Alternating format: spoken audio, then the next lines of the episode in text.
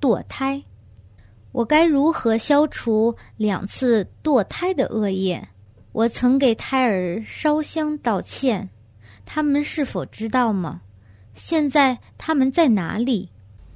你想消除两次堕胎的恶业，唯一的方法就是多多修功德，布施、持戒和打坐。要回向功德给那被堕掉的生命，常常修功德，许愿不要互相成为冤家。被你堕掉的两个胎儿，来自他们过去世的恶业，他们都曾堕过胎，因而多次得到这样的轮回。但这也是你所造犯的新恶业。